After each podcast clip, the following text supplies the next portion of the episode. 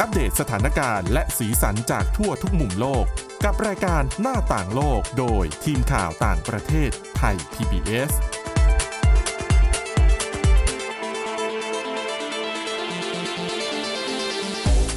สวัสดีค่ะ ต้อนรับคุณผู้ฟังเข้าสู่รายการหน้าต่างโลกนะคะ ชวนมาอัปเดตเรื่องราวทั้งสถานการณ์และสีสันจากทั่วทุกมุมโลกกับทีมข่าวต่างประเทศไทย PBS เช่นเคยค่ะ ติดตามฟังกันได้ผ่านทางพอดแคสต์ค้นหาคำว่าหน้าต่างโลกนะคะ หรือว่าไปที่ www.thaipbspodcast.com ค่ะ วันนี้อยู่กับคุณอาทิตย์สุมนเรืองรัตน์สุนทร และดิฉันวินิษฐาจิตกรีค่ะ สวัสดีค่ะวันนี้มีเรื่องราวเกี่ยวกับสุขภาพมาฝากอีกแล้วนะคะ แล้วก็ค่ะมีความเคลื่อนไหวของ ที่จีนด้วยที่เออเป็นเรื่องเกี่ยวกับอืมคนรุ่นใหม่ เรียนจบแล้วเขาไปไหนกันต่ออะไรแบบนี้ เดี๋ยวคุณอาทิตย์สุมนมาเล่าให้ฟังกัน แต่ว่าก่อนอื่นดิฉันขอชวนคุยเรื่องของสุขภาพกันก่อน เคยได้ยินไหม ว่าวันหนึ่งอะเราควรจะเดินให้ได้หนึ่งหมื่นเก้าอืม เคยได้ยินค่ะ คุ้นเนาะแล้วก็พยายามทำให้ได้ด้วยแต่อยากเราจะเราได้ไหม ถึงบ้างไม่ถึงบ้างค่ะ ก็เรียกว่าได้อยู่ค่ะ แต่บางวันก็ไม่ได้อะค่ะคุณผู้ฟังหลาย ๆ คนอาจจะเป็นเหมือนกัน ในขณะที่หลาย ๆ คนอาจจะทำได้ทุกวันแล้วทำได้ แบบไม่ใช่แค่หนึ่งไม่ใช่แค่หมื่นเดียวเป็นสองหมื่นสองหมื่นห้าก็มีดิฉันเห็นคนที่เขาไปออกกำลังกายทุกเช้า ทุกเย็นอะไรแบบเนี้ยค่ะ อืมก็ว่ากันว่าก็เรียกว่าเป็น magic number ได้นะคะสำหรับ 19,000ที่ หลายคนหลายผู้เชี่ยวชาญแนะนำกันมาเป็นเวลานานแล้วล่ะ ว่า นี่คือตัวเลขของการเดินให้ได้ถึงเป้าหมายนี้แล้วเราจะมีสุขภาพแข็งแรงสุขภาพดี ซึ่งปรากฏ มีงานวิจัยชิ้นใหม่ ฟังแล้วลุ้นเลยทีแรกตอนอ่านอะ ค่ะคือว่ามันต้องมากกว่านี้อีกเหรอโอ้โหเรายังเดินไม่ถึงครึ่งเลยแต่ละวันมัวแต่นั่งทำงานที่โต๊ะ แต่งานวิจัยชิ้นใหม่ ให้กำลังใจสำหรับใครที่เป็นเหมือนดิฉันนะคะ ก็คือ ลุกเดินไม่ถึงห้าพันเก้าเขาบอกว่า จริง ๆ แล้วเนี่ย เดินไม่ถึงห้าพันเก้าก็โอเคแล้วนะ ก็คือได้ประโยชน์กับร่างกายแล้วนะคะ ซึ่งอันนี้เป็นงานวิจัยจาก มหาวิทยาลัยทางการแพทย์ลอตส์นะคะ จากที่โปแลนด์ แล้วก็ทำการศึกษาร่วมกับวิทยาลัยการแพทย์จอห์นส์ฮอปกินส์จากที่สหรัฐเราก็คุ้นคุ้นชื่อกันอยู่นะคะ มีงานวิจัยดีๆ จากที่นี่มากมาย เขาไปวิเคราะห์ข้อมูลจากคนทั่วโลกเลยนะ 226,000 คน พบว่าการเดินแค่ 4,009เนี่ย ก็เริ่มจะเพียงพอและ ที่จะทำให้สามารถช่วยลดความเสี่ยงของการเสียชีวิตก่อนวัยอันควร จากสาเหตุใด ๆ ก็ตามได้ อืมสี่พันนะค่ะเรื่องนี้ตัวเลขจะเยอะหน่อยคุณผู้ฟัง ขออภัยไว้ล่วงหน้า อาจจะต้องแบบจะจดจำกันเล็กน้อย ค่ะ อะสี่พันเริ่มเพียงพอที่จะลดความเสี่ยงของการเสียชีวิตก่อนวัยอันควรได้ ถ้าลดลงมาอีกอืมเดินน้อยเหลือเกิน วันๆทำงานไม่ได้ไปไหนขับรถ ไม่ได้โดยสารรถสาธารณะ ค่ะ ถ้าเกิดเดินสัก 2,309 ขึ้นไป จะได้ประโยชน์ในเรื่องของการบำรุงหลอดเลือดหัวใจ แล้วก็หัวใจด้วยหลอดเลือดต่างๆ และหัวใจด้วยนะ เขาบอกไว้แบบนี้ คือไม่ใช่ว่าแบบ 2,300 แล้วก็ก็ดีแล้วก็ก็พอ ถ้าคุณอยากได้มากกว่านั้น คุณก็ทำมากกว่านั้น เช่น ถ้าเดินเพิ่มอีก1,900วันนี้มันจะยากนิดนึง ดักไว้ก่อน เราบอกว่า4,000ได้ประโยชน์เรื่องของการลดความเสี่ยงการเสียชีวิตก่อนวัยอันควรใช่ไหมค่ะ นักวิจัยบอกว่า ยิ่งเยอะยิ่งดี แปลว่าอะไร แปลว่า เริ่มต้นที่4,000เนี่ย ถ้าบวกไปอีกทุกๆ1,900จะช่วยลดความเสี่ยงการเสียชีวิตก่อนวัยอันควรได้อีก 15%ก็คือสมมุติ 4,900เริ่มลดความเสี่ยงได้ ถ้า 5,000 บวกอีก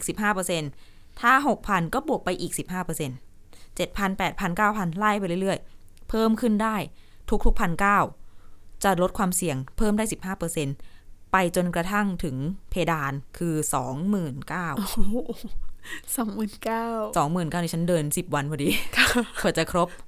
อันนี้เขาหมายถึงวันเดียวนะ อืม นั่นแหละ แล้วก็ แต่ว่ามีข้อจำกัดอยู่นิดนึง คือเขาบอกว่าอ่าหลักการเนี้ยที่วิจัยมาเนี่ยมันใช้ได้กับคนทุกเพศ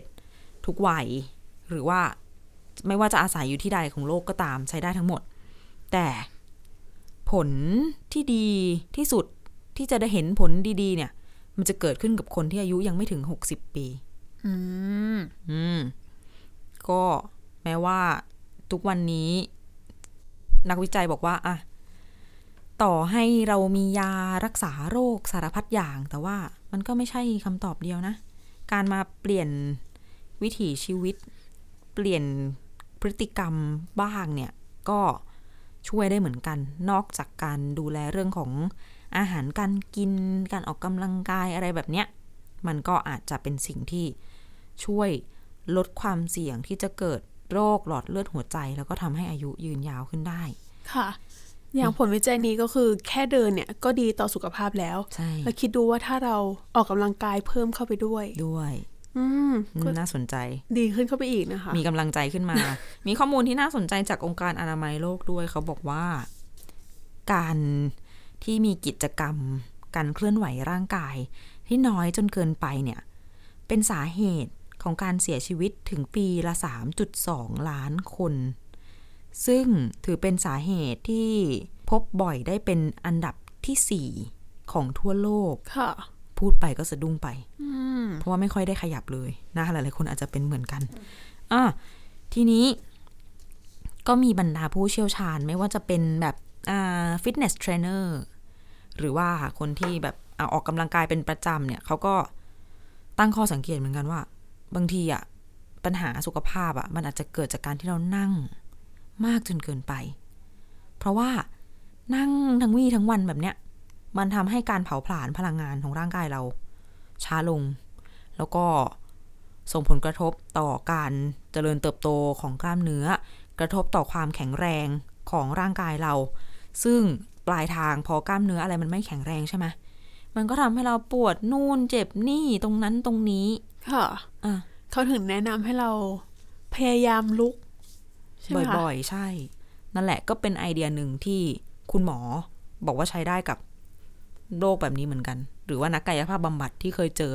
เขาก็แนะนำเหมือนกัน เพราะว่าทุกวันนี้เราก็นั่งกันเยอะไปจริงคือมันเพราะว่าอืมๆตั้งแต่ขับรถมาถึงที่ทำงานนะคะพอเดินมาถึงโต๊ะปุ๊บนั่ง กว่าใช่จะลุกอีกทีบางคนก็ตอนเวลาอาหารเที่ยง ก็ลุลุกกไปทานข้าว จะลุกตอนปวดห้องน้ำอ่า ลุกด้วยตอนไปกินข้าว ค่ะเออไปเติมน้ำอย่างเงี้ย ซึ่งก็เข้าใจแหละบางทีทำงานมันก็แบบจับจดเนาะมีสมาธิมาก ๆ เลย ซึ่งในที่สุดเนี่ย ก็ทุกคนก็รู้ดีกันอยู่สมัยนี้ออฟฟิศซินโดรมเป็นอะไรที่ระบาดสุด ๆ นะคะค่ะแล้วการนั่งนานๆแบบเนี้ย ก็ทำให้เกิดปัญหากับส่วนหลังของเราเนี่ยแหละ คอหลังไหลอะไรต่างๆ หลังจะตกอยู่ใน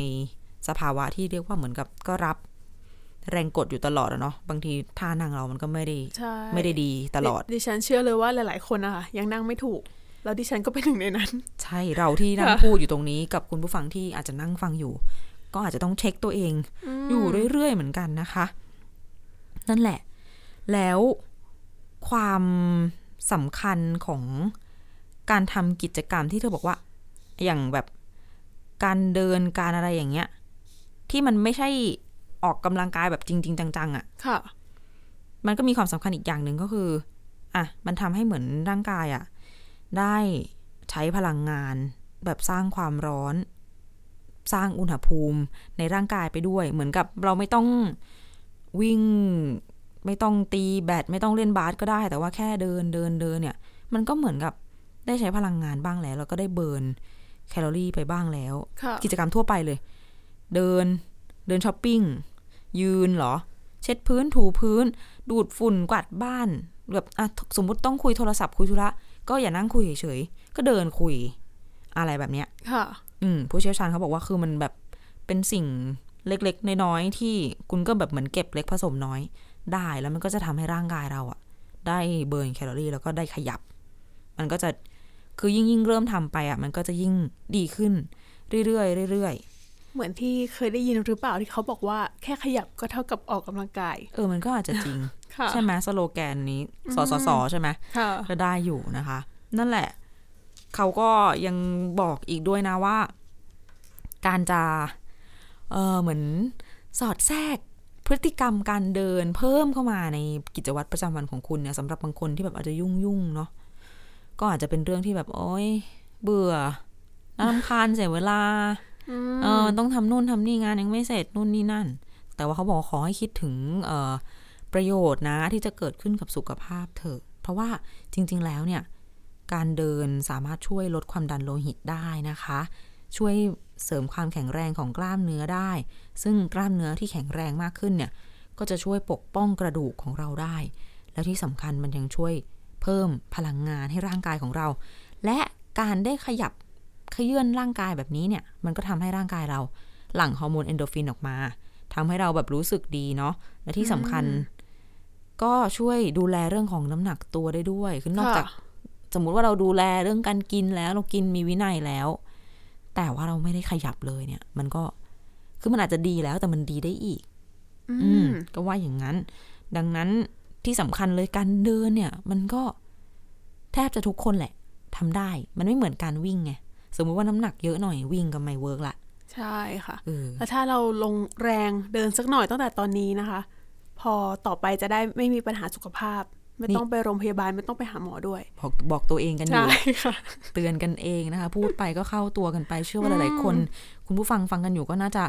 เป็นอาการคล้าย ๆกันนะคะ แล้วก็มีแถมท้ายนิดนึงสำหรับเรื่องนี้เออเป็นข้อมูลมาจาก personal trainer นะคะ trainer fitness นั่นเอง เขาแนะนำเป็นแบบ เรียกว่า เคล็ดลับละกันสำหรับการเดินนะ ข้อแรก ก็สมมุติจะต้องไปต่อรถอืมอาจจะขึ้นอะถ้าเป็นบ้านเราก็ จะไปขึ้นรถไฟฟ้า มันไกลหน่อย ค่ะ ปกติก็โบกแท็กซี่อืมขึ้นรถเมย์ก็ถ้าทำได้อะเปลี่ยนเป็นเดินสักหน่อยละกัน อ่า ถ้าระยะทางสักสองสามป้ายรถเมล์อะไรเงี้ย อาจจะพอไหว ถ้ามีเวลา แล้วอากาศไม่ได้ร้อนมาก โอ้คุณพูดมาวันนี้ไม่ได้เดินแล้วนะ พูดมาหมดนี้ไม่ได้เดินแล้วอะอาจจะค่อยๆแบบ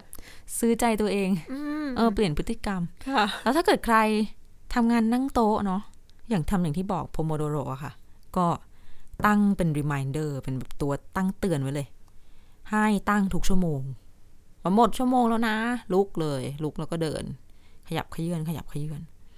หรือถ้าคุณตั้งคันอยู่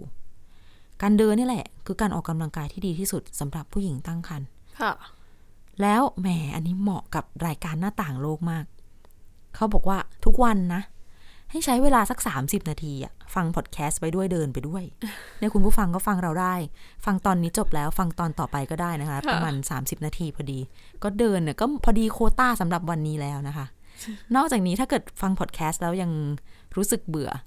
ชวนเพื่อนชวนเพื่อนร่วมงานใด ๆ ชวนกันไปเดินค่ะ ไม่ว่าจะเป็นในสวนสวนสาธารณะ ในเมืองนอกบางทีมันก็จะมีเป็นเหมือนแบบสไตล์สวนป่าเนาะหรือสวนที่เขาให้เอาสุนัขจูงไปเดินได้อันเนี้ยบ้านเราอาจจะมีเป็นบางที่ก็สรรหาสถานที่แบบนี้หาโอกาสไปเดินกัน แต่ดิฉันว่าสำหรับบ้านเรา อาจจะกลายเป็นเดินห้างอืมอะไรอย่างนี้หน่อยเพราะว่าพื้นที่สาธารณะอาจจะไม่ได้ ทั่วถึงขนาดนั้นถ้าสมมติคุณอยู่นอกเมืองอะนะค่ะเออแต่ว่าอย่างสวนสาธารณะดิฉันยังไม่เคยไปเดินกับเพื่อน ถ้าอ๋อพากันไปเดินเนี่ยอาจจะมีเรื่องคุย แล้วก็ได้อืมเดินไปคุยไป แต่ก่อนที่ฉันทำบ่อยอืมแต่ว่ามันจบลงที่แบบเหงื่อโชกแต่มันก็โอเคมันก็คือเราได้ขยับไงค่ะแล้วมันก็ได้เห็นธรรมชงก็ธรรมชาติได้ออกพัสายแรงตาแล้ว ใช่แล้วก็ข้อสุดท้าย เขาบอกว่าถ้าเกิดสมมุติว่าคุณโอ้โหขาดกำลังใจอะ่ะ ก็ให้เริ่มทีละน้อยๆ ก่อนค่ะ เช่น เริ่มสักเดินสิบนาทีก่อนพอ อาจจะเดินจากแทนที่จะนั่งรถเมย์ต่อรถเมย์มาสองสามป้ายไปที่ทำงานอย่างเงี้ยก็ลองเดินเอา แล้วก็พอเริ่มเอ่อวิทยายุทธแข่งกล้าแล้วก็สักยี่สิบนาทีไปเดินในสวน สุดท้าย โอ้โห สักสามสิบนาทีเดินวนในเมืองตรงนู้นตรงนี้ แต่ว่าก็ต้องบอกว่าเทรนเนอร์คนนี้เขาก็พูดในบริบทของของชาวต่างชาติอะค่ะของชาวตะวันตกอืม ซึ่งบริบททางสังคมอากาศเอ่ยอะไรเอ่ยอาจจะไม่เหมือนบ้านเราใช่เราอาจจะเอามาใช้การปรับให้เหมาะกับวิถีชีวิตในบ้านเราเอา อย่างเช่น สมมติไปห้างปกติจะวนขับหาที่จอดรถที่มันใกล้ประตูที่สุด ลงปุ๊บ ลงรถลงประตูรถเข้าประตูห้างเลยไม่ต้องเดิน ลงปุ๊บเย็นปั๊บอ่าเข้าถูไปก็เจอแอร์เลย เปลี่ยนใหม่นะคะดิฉันลองทำแล้วนะอันเนี้ยก็ work เพราะยังไงค่ะเราก็ต้องเดินไง ยังไงเราก็ต้องกลับมาที่รถใช่ไหมดิฉันจอดสุดตึกเลยค่ะ แล้วก็เดินจ้ำเข้าห้างไปเหงื่อออกนิดหน่อยไม่ไม่เป็นไร เพราะว่าวันหนึ่งมันได้ขยับน้อยมากไงอืมแล้วต้องทำแบบเนี้ยแหละนะก็เผื่อคุณผู้ฟังจะเอาไปปรับใช้กัน มันไม่ต้องถึงหมื่นก้าวแล้วนะคะ เริ่มต้นที่สองพันสามร้อยค่ะแล้วต่อด้วยสี่พันแล้วเพิ่มได้เพิ่มไปเรื่อยๆ ได้ถึงสองหมื่นเก้า ก็หันมาเดินกันเยอะๆนะคะ ดีต่อค่ะสุขภาพจริง ๆ ค่ะ ใช่อะไปที่เรื่องของการดูแลสุขภาพแบบใช้ AI กันบ้างนะ ใช่ค่ะ เรื่องนี้นะคะเป็นผลการศึกษาจากสวีเดนนะคะ คือเขาก็ไปทำการศึกษานะคะแล้วก็พบว่า AI หรือว่าปัญญาประดิษฐ์เนี่ย สามารถเข้ามามีบทบาทนะคะ ช่วยแบ่งเบาภาระแพทย์ ได้เกือบอ่าได้เกือบครึ่งหนึ่ง นะคะ คือไม่ได้ช่วยตรวจคนไข้โดยตรงนะคะ แต่ว่าช่วยในการอ่านค่าสแกนหาสัญญาณของมะเร็งเต้านมอืมนะคะ คือปัจจุบันนะคะหลาย ๆ ประเทศนะคะ ประสบปัญหาขาดแคลนรังสีแพทย์ ซึ่งรังสีแพทย์ก็คือจะเป็นคนที่คอยอ่านอาผลสแกนนะคะค่ะเวลาหลาย ๆ คนเนี่ยไปตรวจหามะเร็ง ไปอัลตราซาวด์ไปเอ่ยอะไรเอ่ยใช่ค่ะ ซึ่งเจ้า AI นี้นะคะ ก็ พอผลการศึกษานี้ออกมาก็ได้กลายเป็นอีกหนึ่งความหวังนะคะ ที่จะช่วยลดเวลาการทำงานนะคะ ช่วยให้รังสีแพทย์ที่มีจำนวนจำกัดในปัจจุบันนะคะทำงานได้เร็วขึ้นอืมแล้วก็ผลที่ออกมาเนี่ยถูกต้องแม่นยำมากขึ้นด้วยนะคะ คือมีข้อมูลจากองค์การอนามัยโลกนะคะ เปิดเผยนะคะว่าเมื่อปี 2020 นะคะ มีผู้หญิงเป็นมะเร็งเต้านมมากกว่า2ล้าน3แสนคน แล้วในจำนวนนี้นะคะ เสียชีวิตไปถึง 685,000 คนนะคะ ค่อนข้างเป็นตัวเลขที่น่าตกใจเหมือนกัน อืมนะคะ ซึ่งหลาย ๆ ที่หลาย ๆ ประเทศนะคะ ก็แนะนำให้ประชาชนเนี่ยให้ผู้หญิงหลาย ๆ คนเนี่ยหมั่นไปตรวจสุขภาพค่ะนะคะ อย่างในยุโรปเองนะคะ เขาจะแนะนำให้ผู้หญิงที่อายุระหว่าง 50ถึง69 ปีอะค่ะ เข้าไปเอ็กซเรย์เพื่อหาความผิดปกติทุกๆ 2 ปี แล้วการอ่าน ผลสแกนเนี้ยค่ะ ปกติแล้วจะใช้รังสีแพทย์ถึง2คนอืมนะคะนี่ก็เลยเป็นที่มาของผลการศึกษานี้นะคะ ที่สวีเดนเนี่ยเขาก็เลยไปทำการศึกษานะคะ ก็เลยอ่าให้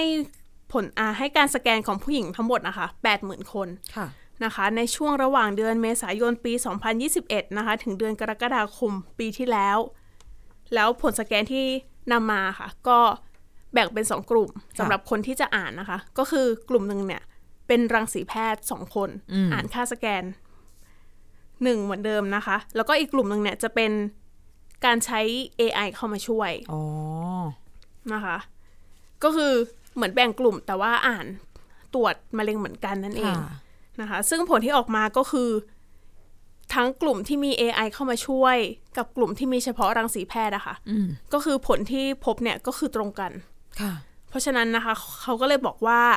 AI เนี่ยสามารถช่วยลดภาระงานของรังสีแพทย์ได้มากถึง 44%นอืมะคะ เพราะว่ากลุ่มที่มี AI เข้ามาช่วยอะค่ะ จะใช้รังสีแพทย์แค่หนึ่งคน ในการอ่านค่าสแกนนั้นซ้ำค่ะนะคะ แต่ว่าอีกกลุ่มหนึ่งเนี่ยก็คือเหมือนเดิมต้องใช้รังสีแพทย์สองคน ก็เหมือนแทนที่จะจะใช้คนมาช่วยทวน ก็ใช้ AI ช่วยทวนอะไรแบบนี้ไหม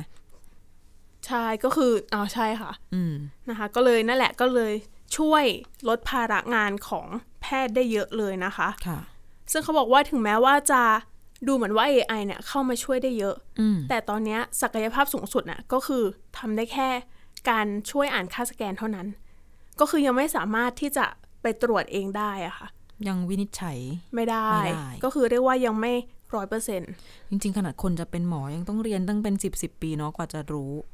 AI ก็คงต้องใช้เวลาเหมือนกัน ใช่ค่ะ เขาก็บอกว่าอาจจะต้องอีกหลายปีเลยแหละค่ะกว่าที่จะใช้ AI เนี่ยเข้ามาวินิจฉัยโรคได้จริงอืมๆอืมเออน่าสนใจเหมือนกันนะสำหรับเรื่องนี้ แล้วก็แถมท้ายสำหรับที่เราคุยกันไว้ตอนต้น อืม เรื่องที่อ๋อกลับมาที่จีนบ้านเรากันบ้างนะคะใช่แถบจีนบ้านเราเนี่ยก็คือ จบแล้วไปไหน ใช่ค่ะ ก็คือนักศึกษาหลาย ๆ คน ที่จีน คือต้องบอกก่อนว่าตอนเนี้ยที่จีนนะคะ ประสบปัญหาหลาย ๆ อย่าง โดยเฉพาะในเรื่องของเศรษฐกิจนะคะตั้งแต่โควิด -19 ระบาดมาเลยเนี่ยโอ้โหเศรษฐกิจของจีนแน่นอนว่าแย่ลงค่อนข้างมากนะคะค่ะแล้วยังมาเจอภาวะสงครามเข้าไปอีกอืมนะคะเขาก็เลยเหตุผลที่กลับบ้านนะคะ ไม่ใช่ว่าอยากกลับบ้านนะคะ แต่ว่าคนจีนหลาย ๆ คนนะคะ ที่จบใหม่เนี่ย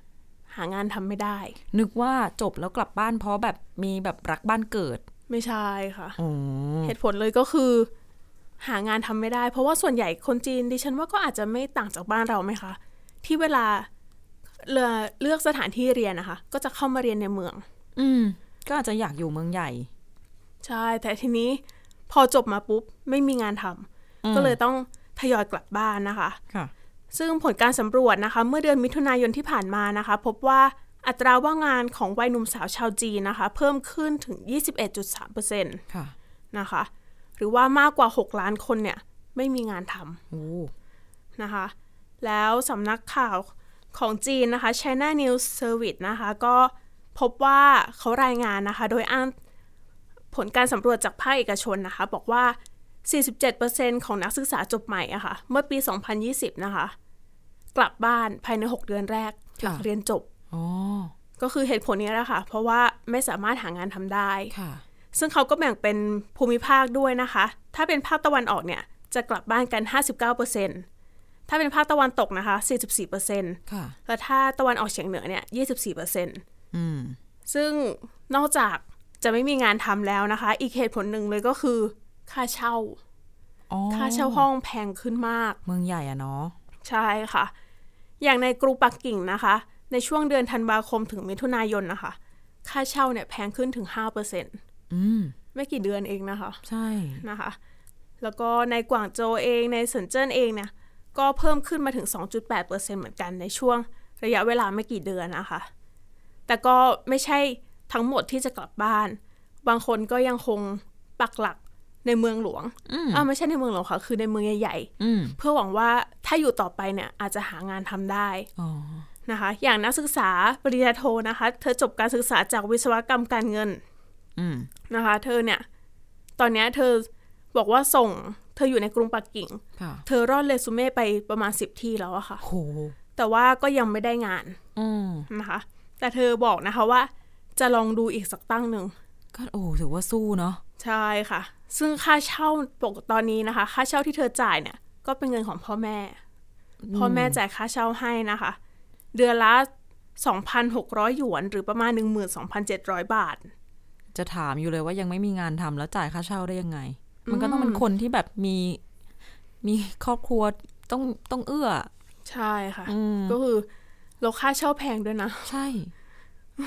นะคะ แล้วนอกจากนี้นะคะหลาย ๆ ที่เองก็คล้าย ๆ กับออกมาตรการ เพื่อให้ดึงดูดให้หนุ่มสาวชาวจีนเนี่ยยังคงอยู่ในเมืองอ๋อ นะคะ อย่างที่หางโจวนะคะ ในมณฑลเจ้อเจียงเนี่ย ก็มีการเปิดให้คนเนี่ยไปพักในบ้านพักคนชราได้แบบฟรีโอ้ๆแต่เขามีเงื่อนไขนะคะ คือว่า